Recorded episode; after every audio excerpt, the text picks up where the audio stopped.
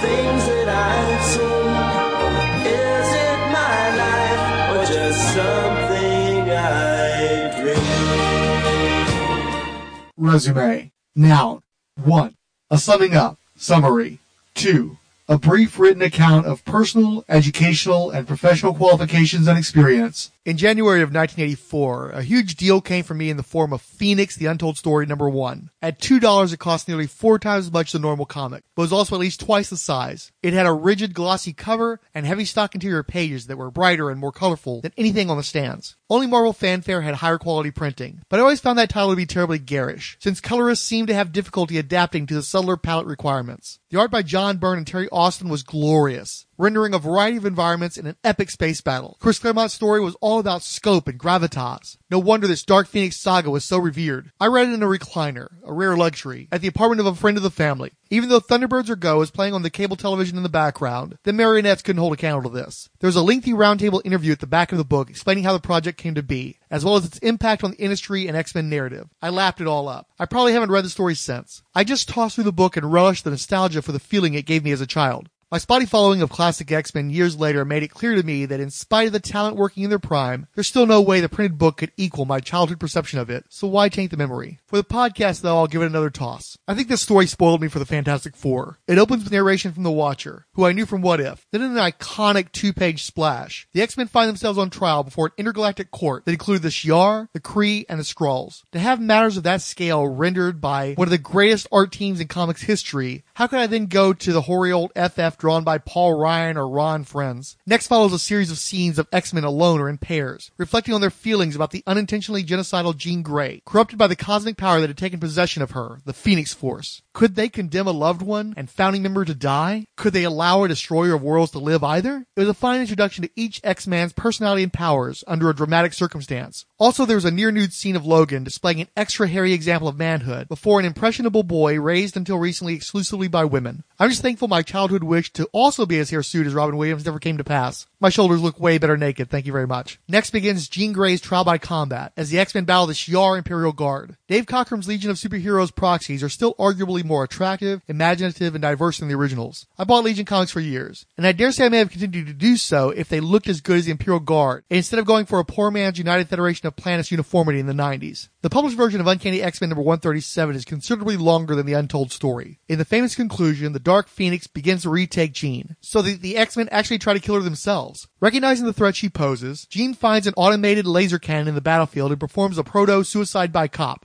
probably because of the influence of the untold story on me. I always found that to be an inadequate end to the Dark Phoenix. In the version of the story rejected by editor-in-chief Jim Shooter, the X-Men are quietly defeated by the Imperial Guard off panel. Jean is then subjected to a quasi-lobotomy, clinically removing her powers and much of her mind. She begins screaming during this, and her lover Scott Summers reaches out to hold her hand until the process is over. Even though it's clear in the text that Jean survived, the back matter details that link Jean's published demise, so I still read this sequence as her execution. It's so much more heart-wrenching to me than the official story. Also, despite its being oft homaged, I think Uncanny number 137's cover is far less dramatic and memorable than Phoenix the Untold Stories. Finally, the inside back cover featured a promo for the Marvel Superhero Secret Wars, the original version of the first cover that included Kitty Pryde. This will be relevant later.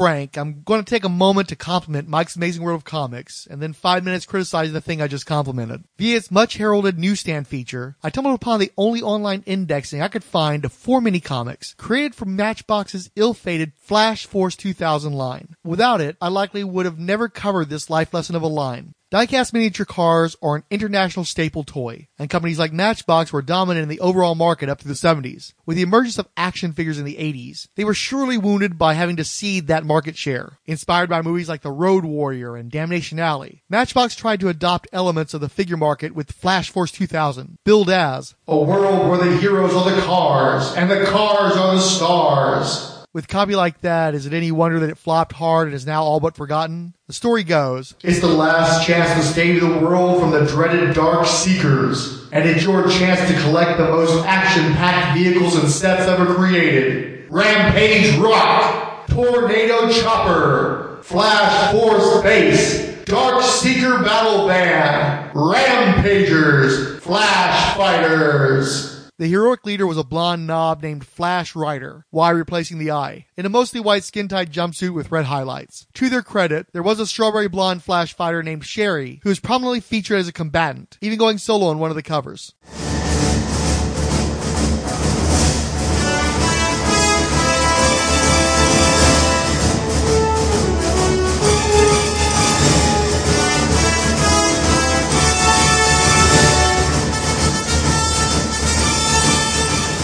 Given that this was a licensed product set in a desolate, post-apocalyptic future of automotive road wars, I'm genuinely surprised they didn't tap Michael Fleisher to write it. I found some preview pages for the second Flash Force 2000 booklet, Bushwhacked by the Battle Van, scanned on Etsy. I'm pretty sure it's the one I had as a kid. There's no credits that I could see, though the layouts looked a bit like Carmine Infantino. If I had to guess, though, the art most resembled Denys Cowan, and research would basically confirm that. Even though the mini comics aren't listed at any of the other big indexing sites, DC ran a 14 page story that is. Using the same format as their bonus book program, DC featured the story Driving Force in November 1984 cover dated issues of Batman the Outsiders, Blue Devil, Detective Comics, Green Lantern, Superman, Tales of the Legion of Superheroes, and World's Finest Comics. Sure enough, Cowan is credited as full penciler, with Sal Trapani on inks, over a Robert Loren Fleming script. You can currently get the better part of an entire story's worth of the original art pages on eBay for 36 bucks a piece, credited solely to Trapani. Now we get to my criticism. See, Mike's Amazing World lists the four booklets as if they were released on a monthly schedule at the beginning of 1984, when they were packaged with toys that would have been released more or less simultaneously as a single assortment. The DC preview story appeared in books released in August,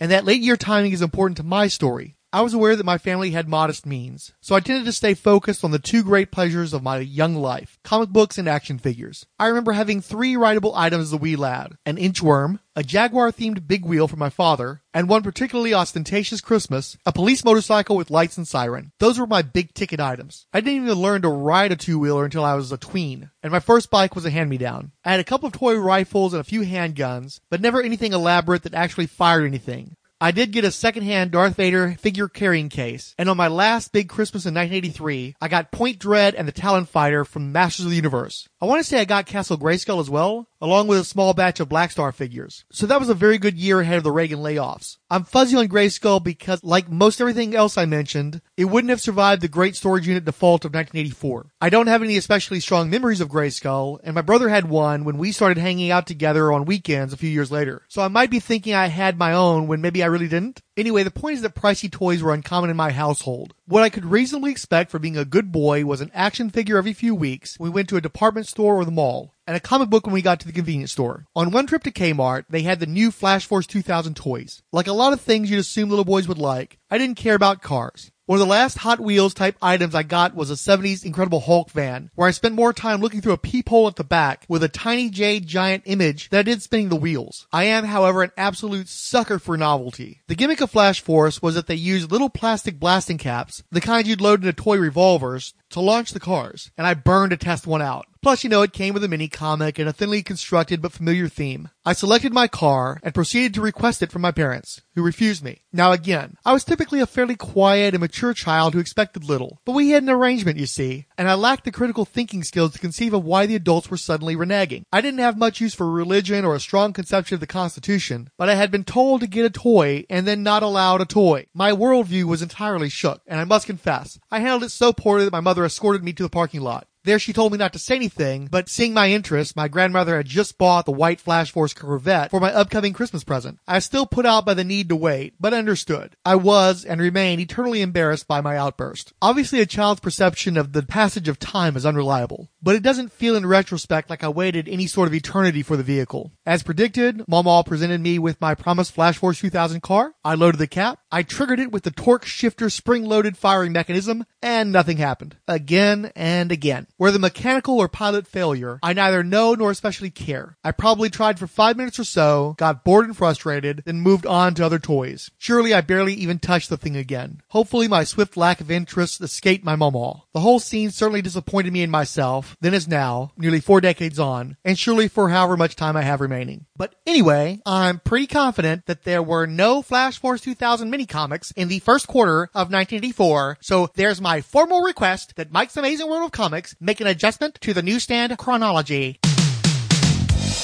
I tell you I'm all right now, but last week I was in rough shape.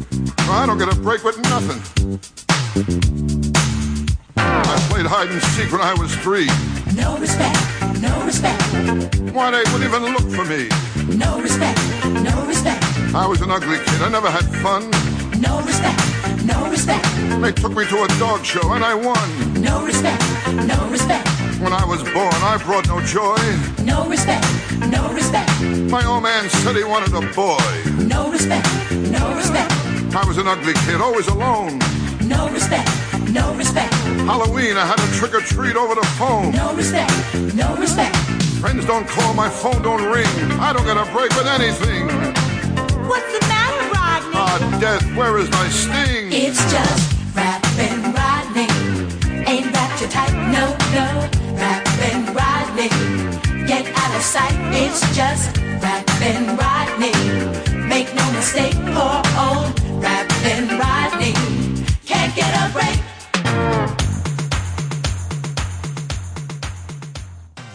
Speaking of not really free comics, I spent hours trying to find where I would have written about American Honda Presents Supergirl number one before now. And I still can't believe I came up empty handed. I'm not sure if this one came out of a thrift store DIY three pack or my friend's grocery sack of comics from 88, but I suspect the former since it got to deteriorate over the years of abuse before finally disappearing. Produced in cooperation with the U.S. Department of Transportation's National Safety Belt campaign, this was a nice companion to the Teen Titans drug prevention comics. It was also a nice companion to Red Asphalt and other traumatizing traffic safety films. Linda Danvers is dating a dude who was hit by a drunk driver while traveling with his kid sister and not wearing a seatbelt. Superman loans his cousin a Kryptonian device that allows her to enter the dude's subconscious as he's been knocked into a coma. He fears for his sister's life and plays out multiple fantasy versions of the accident as he processes his grief and concern. The story was plotted by committee and scripted by Andy Helfer, really leaning into a scared straight aesthetic. It's very much delivered through the art of Angelo Torres, expressive yet realistic in the manner of a Mort Drucker, but with an eerie quality of emotional blankness along the lines of an Alfredo Alcala.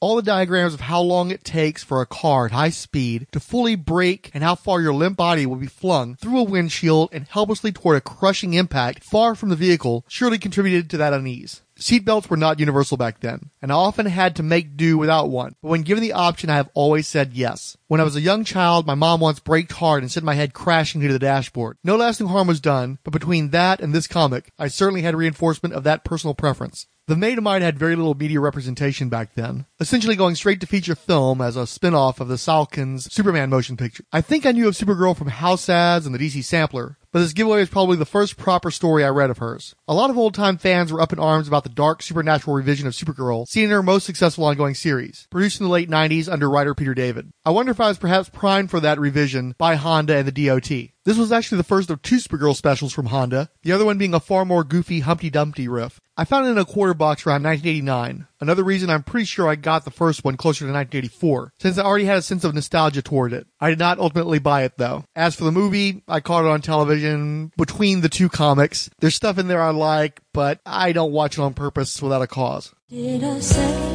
I wouldn't be hurt if our love just didn't work?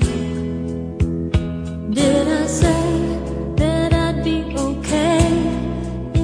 said goodbye?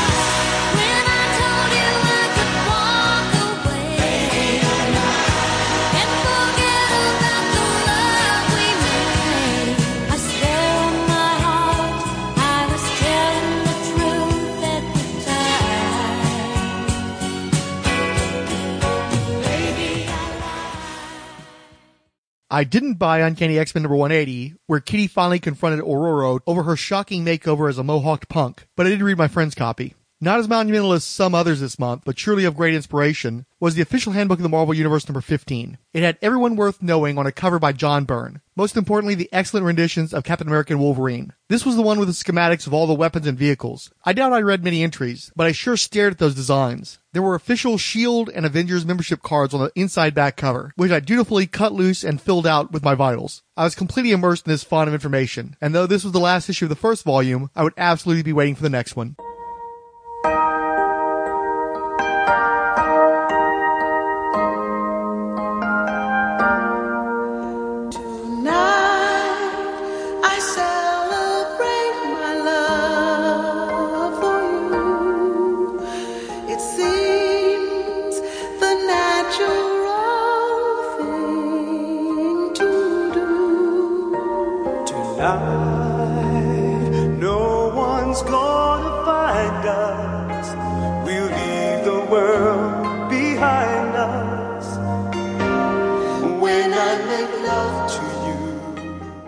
When I started doing this show, it was YouTube videos, and I figured it'd just be something I'd plug in until I had time to work on something more involved. So I was shooting for like five, ten minutes. Since the show doesn't come out as regularly as I had intended for it to, that seems a bit too short. But recent episodes have gotten up into the half hour range, and that feels a little long. Because it's just me, I try to edit the show pretty tightly. And of course, I do a lot of research into music and the comics themselves. It doesn't come together as quickly as, you know, I might have liked. It seems like about 20 minutes or so is a good number. And since we're coming in a little short, I think now might be a good time to cast an eye backward, talk about television. Specifically the 1982-83 TV season, without letting things spiral out of control into unusable recordings, sort of things that would make me have like a two-year gap in producing episodes. Thought I'd offer a quick rundown of the viewing habits myself and my mother and grandmother when we all lived together.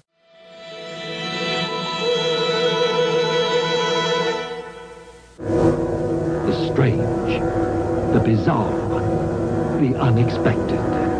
These are the kinds of subjects a man named Robert L. Ripley challenged us to believe it or not.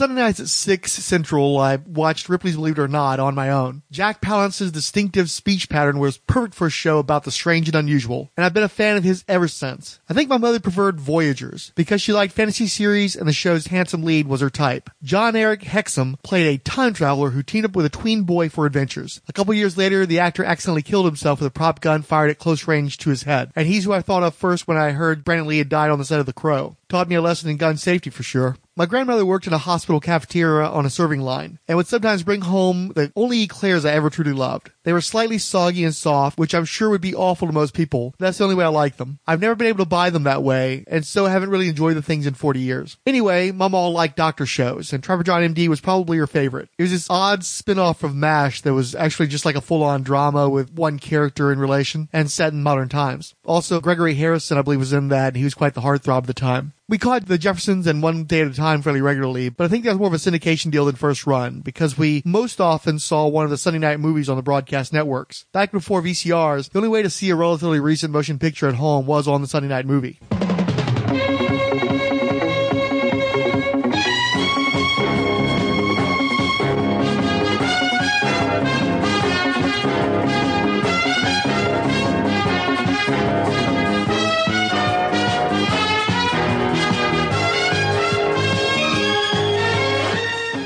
On Mondays, my grandmother loved the family western Little House on the Prairie, and anything with Michael Landon in it. Then my mother would get her Alice and One Day at a Time. That would lead into Cagney and Lacey, but I wasn't much for police procedurals, so I'd usually turn in early or find something else to do until 10.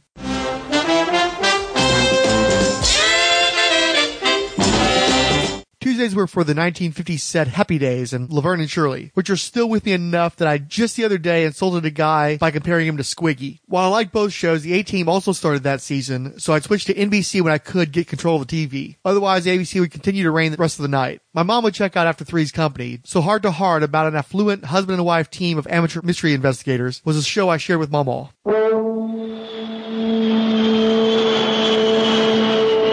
This is my boss, Jonathan Hart, a self-made millionaire. He's quite a guy. This is Mrs. H. She's gorgeous. She's one lady who knows how to take care of herself.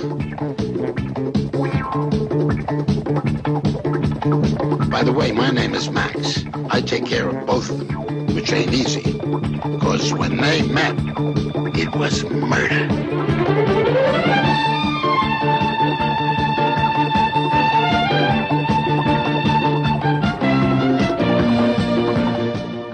Wednesday night favorite was the stuntman investigator show The Fall Guy, so I'm glad my mom was up for it too. The price I paid for that was Dynasty, but I could roll with all the trashy rich people's drama. Given how much time she spent with daytime soaps, I don't think Mama was into Dynasty, so I'd sometimes stay with her for an episode of Quincy M.E. I may be one of the only people who had trouble accepting Jack Klugman as a sports writer on the Odd Couple reruns, since I knew him first as a medical examiner. Oh, and the Facts of Life was in there somewhere too.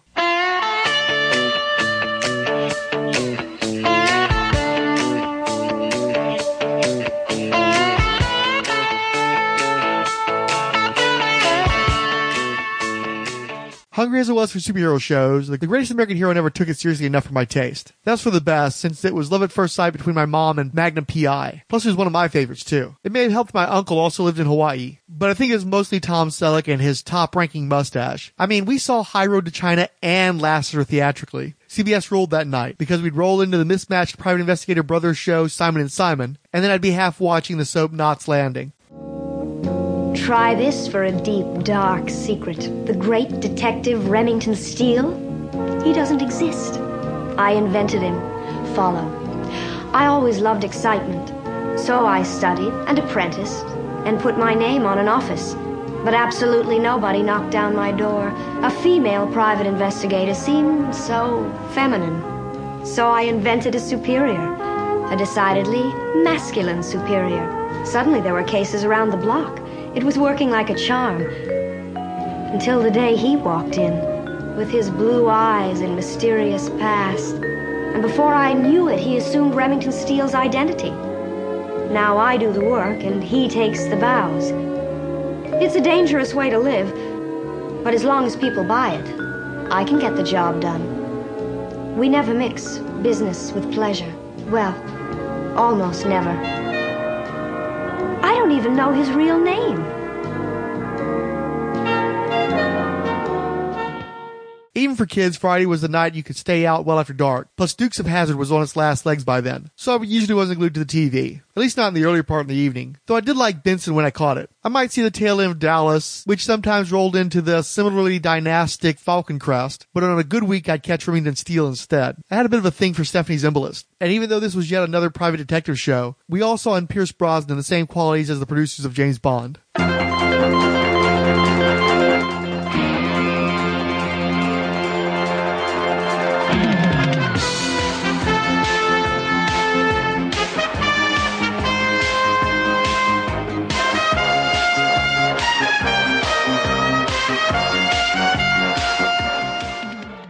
When my mother was still dating, including my future stepfather, she was often out on Saturday nights. The neighborhood kids would most likely be played out by sundown, so I tended to be around for Bill Shatner as a beat cop on TJ Hooker. It was a tough night on Mama because we were all Carol Burnett fans, and Mama's family was on. However, ABC's Triple Threat continued into The Love Boat and Fantasy Island, so me and my Mama's night tended to be stationary on that channel. Islands in the stream, that is what we are.